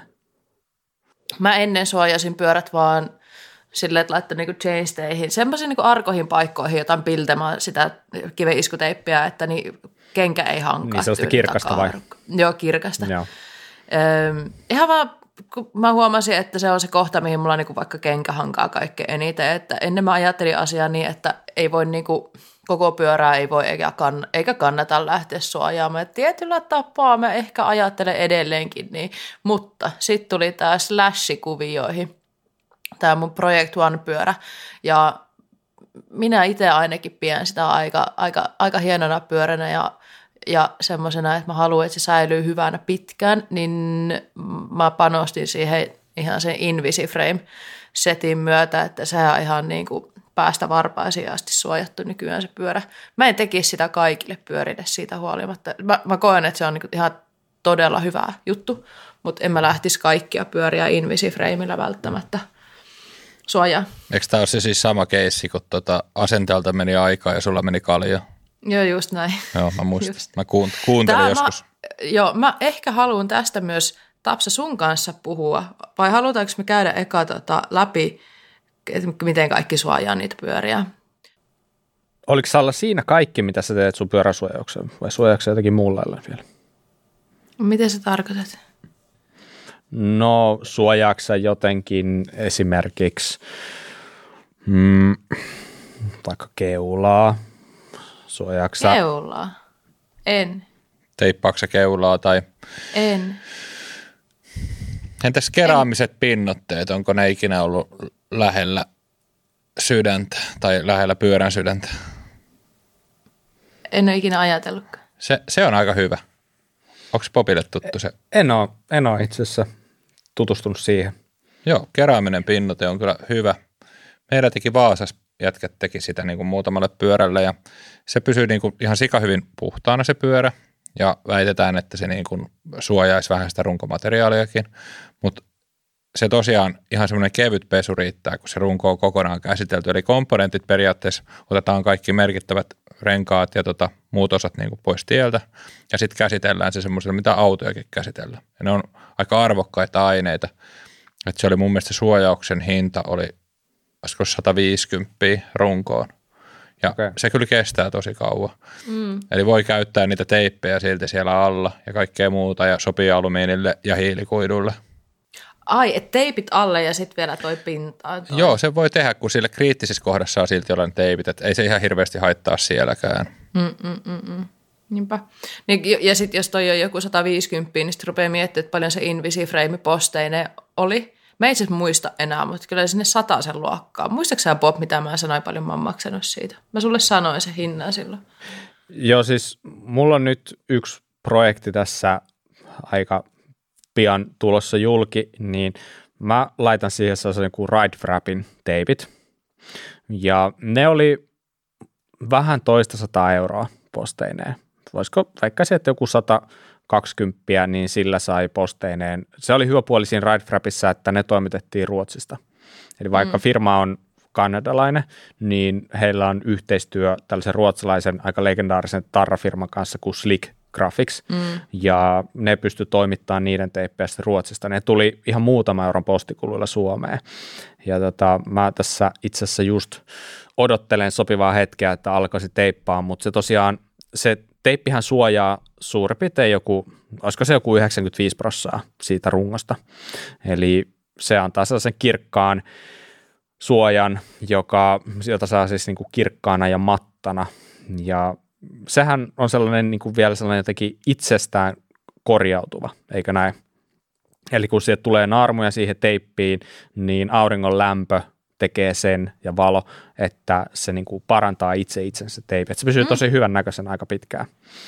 Ja tota, sen, sen mä niin kuin, sitä mä oon tehnyt jo pidempään, että jos mulla on runko, niin mä haluan tehdä sen. Ja se on oikeastaan oman mielenrauhan vuoksi, että mä tiedän, että jos käy jotain pientä, niin siitä ei koidu mitään harmia, siitä ei tule mitään naarmuja, mutta toistaks, tois, toisekseen niin mulle on tosi iso asia myös se, että, että pyörien jälleenmyyntiarvo säilyy järkevänä, vaikka siis aina kun mä ostan jonkun pyörän, niin mä mä tiedostan sen, että tämä pyörä ei tuole mulla ikuisesti. Jossain vaiheessa mä myyn sen, ja tietenkin mä myyn sen, mä haluan, että se on hyvä kuntoinen, kun mä myyn sen. Sitä on aika paljon kivempi myydäkin silloin. Ja todennäköisesti myös saat siitä vähän paremman rahan.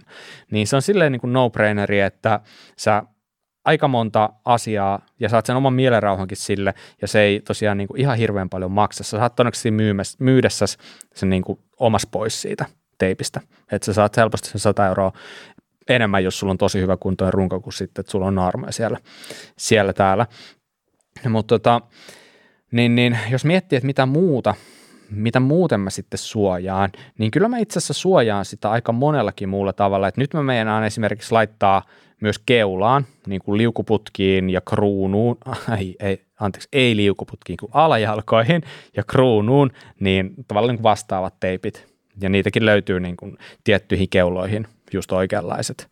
Ja niin kuin tiedät, alajalat ottaa aika herkästi osumaa noissa keuloissa, niin se säilyy vähän parempana. Tämä on vähän sille, ne, nehän ei maksa läheskään niin paljon, ne on ihan jotain muutaman kympin tarrasarjoja, mutta sama keissi. Mulla keulat kanssa, niin kyllä mä nyt tuppaan yleensä myymään, niin se on ihan kiva kanssa, kun ne ei, ne ei ole ihan karun näköisiä. Sitten sen lisäksi, niin tietenkin chainstay suoja. Yleensä se on aika hyvä nykypyörissä, mutta ei se niin kuin välttämättä ole kovin hyvä vieläkään, että mä käytän, että mä käytän niin kuin STFUn sellaisia tavallaan jänniä rinkuloita, mitkä tulee sieltä seinstein päälle, ja nehän niin kuin hiljentää sitä, se ketju ei hakkaa ollenkaan käytännössä chainsteihin. Tai sitten mulla on sellaista mastic-teippiä, sellaista mustaa, paksua teippiä, josta pystyy niin kuin tekemään jos jonkinlaisia suojauksia just sinne, mihin sä itse haluat siinä rungossa. Ja chainstay on aika hyvä paikka sellaiseen, tai just johonkin jotkut Seatstein sisäpuolet tai jotain vastaavaa. Ja yksi sellainen tärkeä suojaus, mikä mulla on, niin on etulokari. Ja mä en käytä sitä pelkästään sen takia, tai oikeastaan juurikaan sen takia, että se mun naamaan ei heittäisi vähemmän tavaraa, vaan sen takia, että se suojaa just sitä niin kuin keulan niitä tiivisteitä. Eli sinne ei mene läheskään niin paljon likaa silloin, kun sulla on se lokari siinä paikallaan. Ja sitä kautta myös sinne lentää vähemmän kiviä niihin liukuputkiin sen ansiosta. Jatkanko mä vielä listaa? Jatka, tulla vaan. tästä, tulee, niin tästä tulee perusteellinen. mä, mä kuuntelen, että jos joltain meistä kannattaa ostaa käytetty pyörä, niin se on kyllä Bob. Niin pian tulee hinnat ja kaikki vielä. Se, sen lisäksi yksi, yksi tosi tärkeä juttu mun mielestä on se, että sulla on niin kuin keskiön alla tällainen basscard tai niin kuin tako, mitä sitä ikinä sanotaankaan. Se suojaa sitä, että sun niin kuin eturatas tai ketju ei osu kiveen. Mm. Eli se on mun mielestä ihan sairaan hyvä ja siinä on niin kuin oikeasti hyötyä, ei pelkästään niin kuin ulkonäköisyistä, vaan sen takia, että sä säästät todennäköisesti monta ketjua ja ratasta sillä. Mm. Ja tämän lisäksi mä käytän niin kuin tällaisia käsisuojia, eli mulla on esimerkiksi AVS-suojat. Ja mä en nyt siis käytä niitä sen takia, että mun kädet olisi suojassa, vaikka mä äsken sanoinkin, että ne on käsisuojat, mutta te varmaan tiedätte tämän tuotteen, mistä mä puhun. Kyllä. Mm. Niin, kuin, niin mä käytän niitä sen takia, että mä suojaan mun stongaa, mun jarrukahvoja.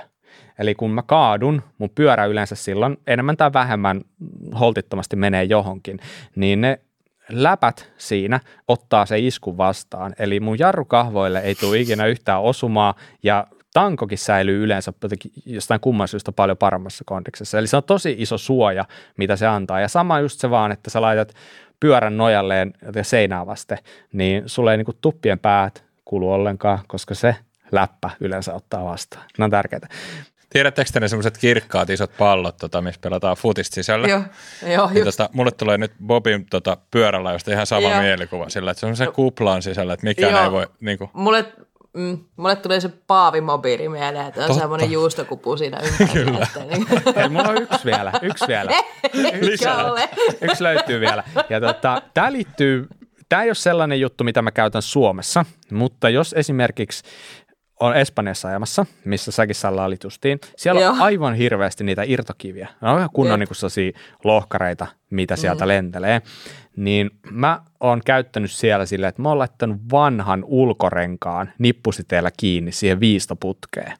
Ja ihan vaan, että, ja siis nykyään pyörissä on paremmat ne suojat siinä viistoputken mm. alla, mutta ei ne siltikään vielä läheskään kaikissa pyörissä ole sellaiset, että sä voisit luottaa siihen. Vaikka se olisikin suoja, niin se kivi voi oikeasti rikkoa sun rungosen suojan läpi silleen, että se ei välttämättä jätä siihen suojaan mitään jälkeä. Mutta se sen suojan pois, niin kappas vaan, se runko on rikki sieltä sisältä. Eli no, tämä on näitä juttuja. Toi, toi on kyllä ihan oikeasti hyvä, kun mäkin on kuullut, että siellä Espanjassa niin on tosi, tosi niin kuin louhikkoista. Ja sitten mm-hmm. tota, tota sisuriviritystähän on näkynyt tosi paljon niin tuossa Chainstein päällä. Joo, Et tota, siinähän se on ollut hyvä estää sitä Chainslappia, mm. mutta tota, toihan toimii ihan loistavasti, tuommoinen reissuviritys justiin. Joo, joo, joo, just näin. Ja sitten myös se, että se etulokarin voi laittaa myös taakse, jos on esimerkiksi sellainen runko, että sulla on jotenkin iskari siellä ottamassa vastaan jotain niin kuin, niin kuin pientä kiveä tai jotain, tai sitten linkusto voi olla sellainen, että sulla lentää takarin kanssa linkustoon kiviä, jotka voi aiheuttaa siellä tuhoa, niin se voi olla ihan potentiaalinen idea laittaa sellainen etulokari myös sinne taakse. Plus, että nyt on semmoinen ihan, ihan hyvä tuote, jopa kuuluisat saksalaiset valmistajat kuin Madgardi.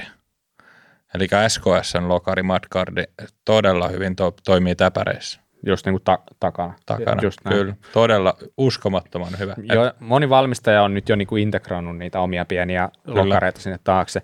Et se, se, se voi alkuun tuntua vähän hassulta, mutta siis tämä riippuu niin siitä, että millainen se sun täpäri on, että kuinka tarpeellinen se on ja näin poispäin. Jep. Salla, pyöritteleekö vähän päätä? Että tota... Joo, mä tässä katselen tätä Bobia, Bobia, että se jotenkin meni ihan omiin sfääreihin ja kertoo tuosta. Mun suosikkiaihe. Kyllä, siis mä ihailen, mä tavallaan ihailen tota, miten paljon sä mietit tota asiaa ja, ja näin, sit sä tavallaan perustelit sitä sillä, että pyörän jälleenmyyntiarvo säilyy. Sitten mä rupesin miettimään, mä omasta mielestäni mä myyn aika hyvää kuntoisia pyöriä eteenpäin.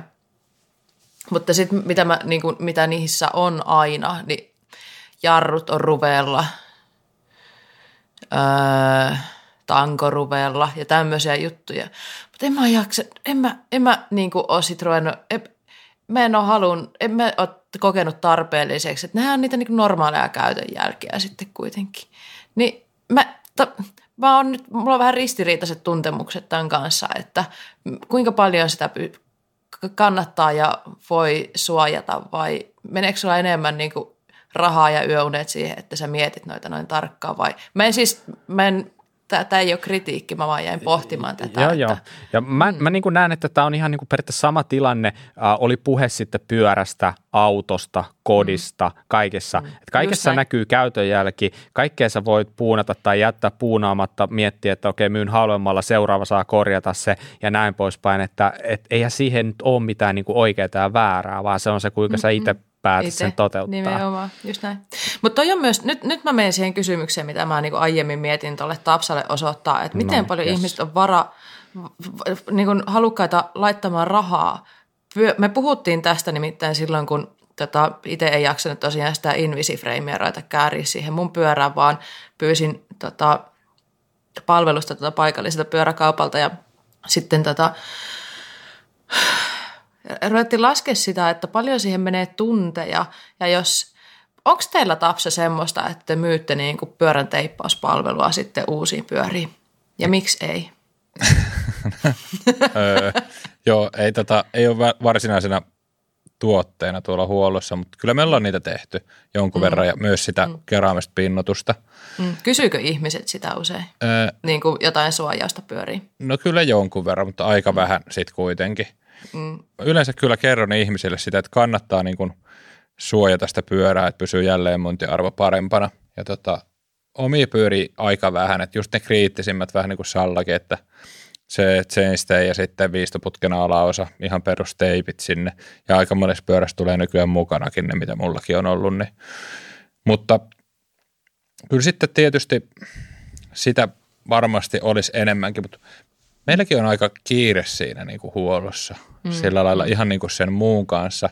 Ja sitten toi teippaus kuitenkin vaatisi aika paljon semmoista lisäaikaa siihen niin kuin huollon mm. suorittamiseen, niin Kyllä. Ehkä, ehkä vähän senkin takia on kipuilu ja jättänyt sitä vielä vähän taka-alalle. Että, mutta tehdään aina joku, jos joku haluaa, niin totta kai otetaan listalle. Ja, mutta. Niinpä.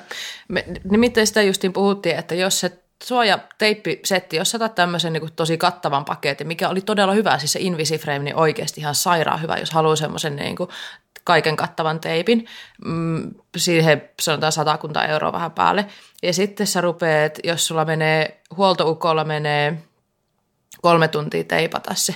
En tiedä, menikö meillä pitempäänkin jopa. Se oli oikeasti niin aika heavy setti paljon teillä niin kuin, sit rupeaa laskemaan silleen, että okei, tunnilta te velotatte jotain, ja sitten niin. teette kolme tuntia työtä, ja sitten se on kohta 400 se koko setti, niin onko ihmiset valmiita sellaiseen? Niin kyllä mä veikkaan, että sit, jos tota, niin kuin, totta kai se on haastavana aluksi, mutta kun siihen olisi jonkunlainen rutiini, niin varmaan mm. sitä niin kuin, työtunteja saisi siinä pikkuhiljaa tiputettua, että jos joka kyllä. päivä teippailisi niitä, niin varmaan saisi mm, siihen mm Just näin. Nimittäin tämä on aika hauska, koska nyt tässä kun me nauhoitetaan, niin yksi mun mm. kaveri, jonka teki myös tunnette, niin tota, lähetti mulle viestin tässä, kun aloitettiin, että nyt se alkaa, ja hän laittoi siis kuvan tällaisesta Ride niin kuin levitetystä tarrasarjasta. Hän lähetti 19.39 sen viestin, ja sitten hän lähetti viestin ja valmis 2042. Eli mm. sillä meni tunti kolme minuuttia sanoisin, Joo. että aika kova suoritus, nimittäin mä kans nyt kun mä aloitan kohta sen prosessin, niin toi mitä Salla sanoi, niin mun mielestä se kuulosti paljon niin kuin realistisemmalta. Kyllä, mutta Invisiframehan antoi, mä en nyt muista paljonko se, onko se 45 minuuttia vai tunti 45, mitä ne niin kuin ehotti aikaa sille, että paljon mm. siihen menee. Ja ei niin kuin sinne päinkään, kun me ruvettiin sitä laittaa, mutta se johtui ihan siitä, että piti eka lukea, piti katsoa mm. kaikki, että se niin kuin, se, että kun kokemusta olisi ja se hoituisi nopeammin, niin eihän siihen sitten enää mene niin paljon aikaa. Että tota, mm, niinpä. Tietenkin jos oltaisiin Jenkeissä, niin joku voisi vielä sanoa, että olisi tosi hyvä olla sellainen, sellainen vähän niin kuin shadow pad siinä rungossa, kun avolla välillä heitetään pyöriä. Että, yeah. mm. että aina pysyy siinä hyvänä, mutta mulla ei ole vielä avolla vaan eikä, eikä syklilläkään vielä avolla vaan. Ei ole vielä. Mä en suojausta vielä hetkeen, mutta Kyllä näitä mä just vaan... eilen viimeksi olen puhunut, että mä haluan Volkkari Amaroki, että mä voin heittää vaan pyörän siihen lavalle kyyti. Mitä sportteri? Onko sportteri sitten kumminkin ykkösauto edelleen? No sitten se keskustelu päätyi siihen, että ei siinä Amarokissa ole mitään järkeä, kun Paku on kaik- kaikessa se on kuitenkin parempi. Kaikessa. Paitsi lavassa. niin, niin. Ei voi esitellä, sillä ajoaikana ei voi esitellä niin paljon, että millä pyörällä ajaa, kun pyörät on siellä auton sisällä, että sitten tota, kun olisi lava-auto, niin tätä pystyisi näyttää kaikille, että tässä mä menen noin mun pyörät. Mm. Mutta varmaan niin sellaisena pienä yhteenvetona voi sanoa, niin metritavarana myydään ihan hyvää matskua. Niin kuin tällaista kirkasta kiveiskuteippiä tai sitten tuollaista mastikteippiä, mikä on sellaista paksumpaa, niin sä pystyt aika halvalla tekemään sen tämän niin kuin klassisen kriittiset mm. paikat, mistä Ihan riittävän hyvä Salla ja Tapsa te puhuitte, mm. niin et ei tarvi välttämättä sijoittaa sitä toista sata euroa siihen, mutta ei, se, ei sekään huono vaihtoehto kyllä ole. Mm-mm. Toinen juttu tietenkin, mitä teipeillä pystyy tähän, me ei ole käsitelty tätä Diet Pro teippeä niin ollenkaan, että jos joku haluaa vähän niin elävöittää sitä pyörää, niin sitten on näitä nykyään olemassa ikään kuin muotoon leikattuja teippejä, missä on kaikkea kuvioita ja värejä mm. ja kaikkea muuta, sitten voi erottua sen pyöränsä kanssa, niin se on Joo. yksi No ihan hienoja kyllä silleen, mm. että jos... Ja itse asiassa mullahan yhdessä pyörässä jopa on sellaiset, mä unohdin. Mikä kuvio sulla on siinä? Semmoinen galaksikuvio, josta mä en tiedä myydäänkö sitä enää sitä. Joo, semmoinen galaksikuvio. Mä tykkään avaruudesta ja tähdistä. Sama. Galaksi mm. kuulostaa hyvältä. Mm. Kuulostaa lasten ohjelmalta. Mm-hmm, Okei. Okay. Eikö se tuu aina viikonloppuisin? Galaksi, niin se taitaa olla joku sellainenkin. Onko mä ainut, jolla on pieniä lapsia vissiin? Mm-mm, mulla on liian pieni. Sulla on vielä liian pieni. okay. Mulla ei ole edes telkkari. Olisiko taas aika hypätä eteenpäin, niin päästään sen loppuun jossain Höpinät siksi. Nyt, nyt vuorossa olisi tietenkin illan kohokohta, eli syklin top tip. Näin. Ja viime viikolla me ilmoitettiin tietenkin, että mitä on palkintona tällä kertaa. Salla, sä olit tekemässä ainakin jaksoa. Mitä sieltä löytykää? Öö, juomapullo ja juomapulloteline. Tapsa, mitä merkkejä ne oli? Elite. Elite. Joo, se on Prism ja sitten se Fly on se pullo. Tota. Yes. Eli tämän viikon... Onko Fly niinku kärpäne? Joo. Ja len- okay. lento, en mä tiedä. Mm. Kärpäne. Jep. Okay. Sori, mennään vai Ei mitään. Hyvä. Nyt olisi varmaan aika julkistaa, että kuka voitti tämän palkinnon. Ja tällä kertaa voittaja on herran nimeltä Henri. Ja Her- Henrillähän oli niin kuin palkintoonkin liittyen tällainen juoma-aiheinen vinkki. Ja se, on tämä, se kuuluu näin. Mä taas otan suoran lainauksen, että mä sano sitä väärin. Pyörän rungoissa juomapullotelineen paikoissa on sama kierre kuin klossien ruuveissa, joten pullotelineen voi kiinnittää klossien ruuveilla, niin on aina vararuuveja mukana tai monesti rungoissa on useampia paikkoja telineille, joihin voi laittaa vararuuveja sen varalle, jos kengästä putoaa ruuvi kesken lenkin. Tämä oli mun mielestä hyvä vinkki. Onko teillä koskaan pudonnut klossista ruuvi kesken lenkin? On. On on, on myös mulla. Se on aika ärsyttävä juttu. Se on, se on, se on, se on tosi ärsyttävää, jos on vaikka vaikea keli ajaa ja sitten sun lähtee se toinen, sä et saa niinku lukkopolkimesta jalkaa enää. Joo, jo, jo, se, se on totta. Sitten se jalka on siinä polkimessa Kyllä. kiinni, se ei muuten aukea siitä. Niin miten te selvisitte siitä teidän lenkistä, kun teillä oli tippunut se oli, Mulla taisi olla itse asiassa joku joku kisa, joku tahko tai vastaava vielä. Semmoinen, oh, että ylikovat paineet vielä niin päästä sitä nopeasti eteenpäin. Siis mä otin työkalun kuuskulma-avaimen ja sitten jotenkin sain survattua sen sinne niin kuin klossin taakse ja sitten toiveikkaasti isken siihen työkaluun niin, että se klossi kääntyi siellä lukossa. Ja sitten mulla oli mukana paraklossit ja ruuvi. Oho, oho, aika kova. Se, niin vaan sitten matka jatkuu. Sitten siitä. Aikamoista. Mm, mm. Aikamoista. No mitä Salla? Mm.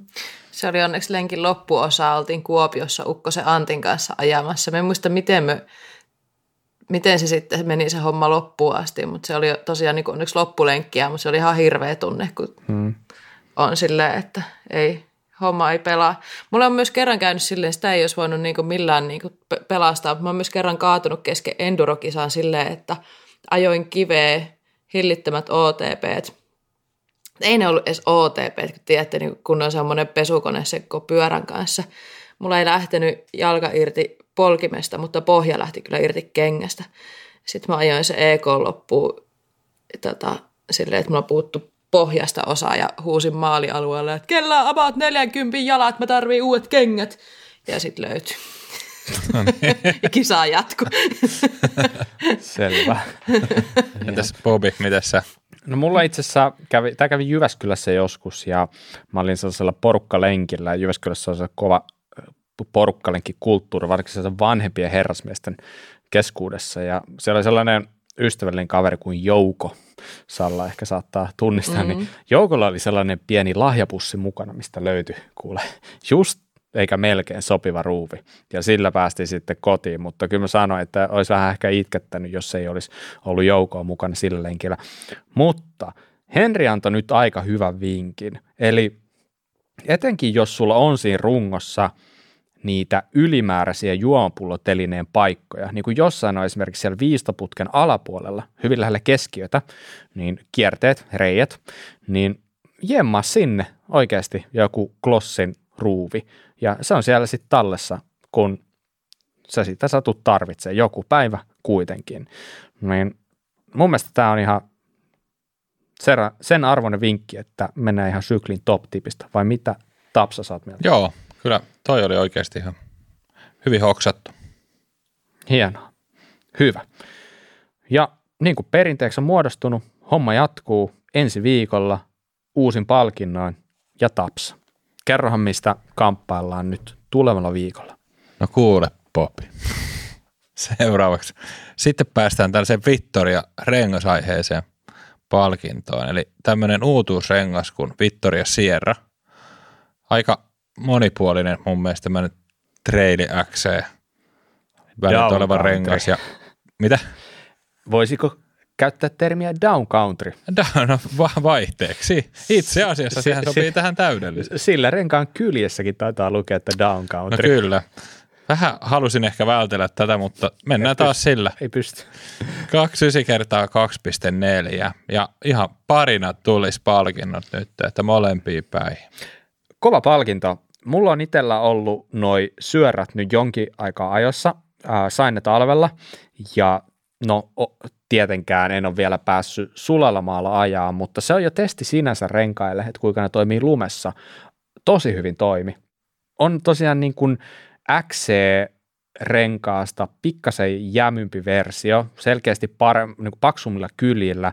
Nappula on vähän korkeampi, mutta hyvin saman näköinen kuin esimerkiksi XC-renkaassa. Mutta siis toimi tosi hyvin lumessa, ei mennyt sille tukkoon. Et ihan tosi mielenkiinnolla nyt – kun viimein tuo lumi ehkä joskus tuosta kaikkoa ja pääsee sieltä omasta luolasta ulos, niin mä veikkaan, että toi on tosi kiva lenkkirengas. Jep. Jotenkin sillä meskali fiilikset, jos noista Victoria renkaista muuten ajattelut. Vähän sellainen, mutta sitten sit vähän jytkympi kuitenkin. Joo, joo pikkasen, pikkasen jytkymällä just sivunappulalla ja ylipäätänsä rungolla. Eli siis tollainen joka paikan höylä, kun ei, ei nyt ehkä mikään paikparkkirengas sinänsä, mutta niin kuin lenkkirenkaana, niin vaikuttaisi oikein hyvältä. Ja tota, noita siis palkintona ihan siis kaksin kappaleen, eli sanoisin, että todella hyvä palkinto tulevalle viikolle. Ja Salla, kuinka osallistua? No, jos sä haluat osallistua tähän, sulla on joku tipsi jakaa kaikille muille, et, jolla sä vaikka helpotat jollain tapaa maastopyöräilijän elämää tai ilahdutat maastopyöräilijän elämää, niin laitapa meille sähköpostia kuralappamedia.gmail.com, laita aiheeksi siihen sähköpostiin sykling top tip, niin me sitten osataan poimia sieltä hyvin. Kirjoita se sun vinkki sinne sähköpostiin ja hei, laita sinne optimisti, optimistisesti mukaan sun nimi, osoite ja puhelinnumero, että sitten kun sä voitat sen palkinnon, niin me voidaan suoraan lähettää sulle viestiä, että hei vitsi, onnea sä voitit, tsekkaa sun posti, ja sitten ei tarvitse kysellä se enempää perää yhteystietoja, niin homma on sillä selvä. Näin. Just näin. Kyllä. Yksi vinkki per sähköposti, please. Sä voit osallistua tähän useammankin kerran.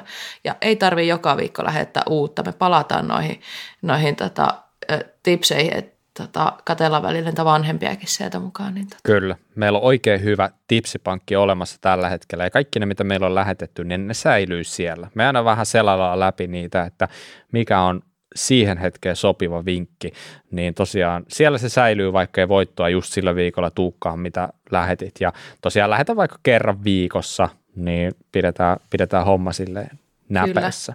Minä olen katteellinen teille. Minä, siitä ei ole edes montaa viikkoa, kun mä oon kironnut tämän ja tota, suositusosio ihan alimpaa, alimpaan paikkaan, kun me, mulla vähän niin kuin rupesi itselläni tökki toi uusien juttujen keksiminen ja nyt mä harmittaa, kun mä en pääse suosittelemaan, kun mulla on mm. suosituksia. Mä en tiedä, pitääkö mun ruveta lähettelemään sitten sähköpostia. Salanimellä. Niin, salanimellä, joo. Mm. Niin. Sally Spektra. Joo, se on myöskin kova.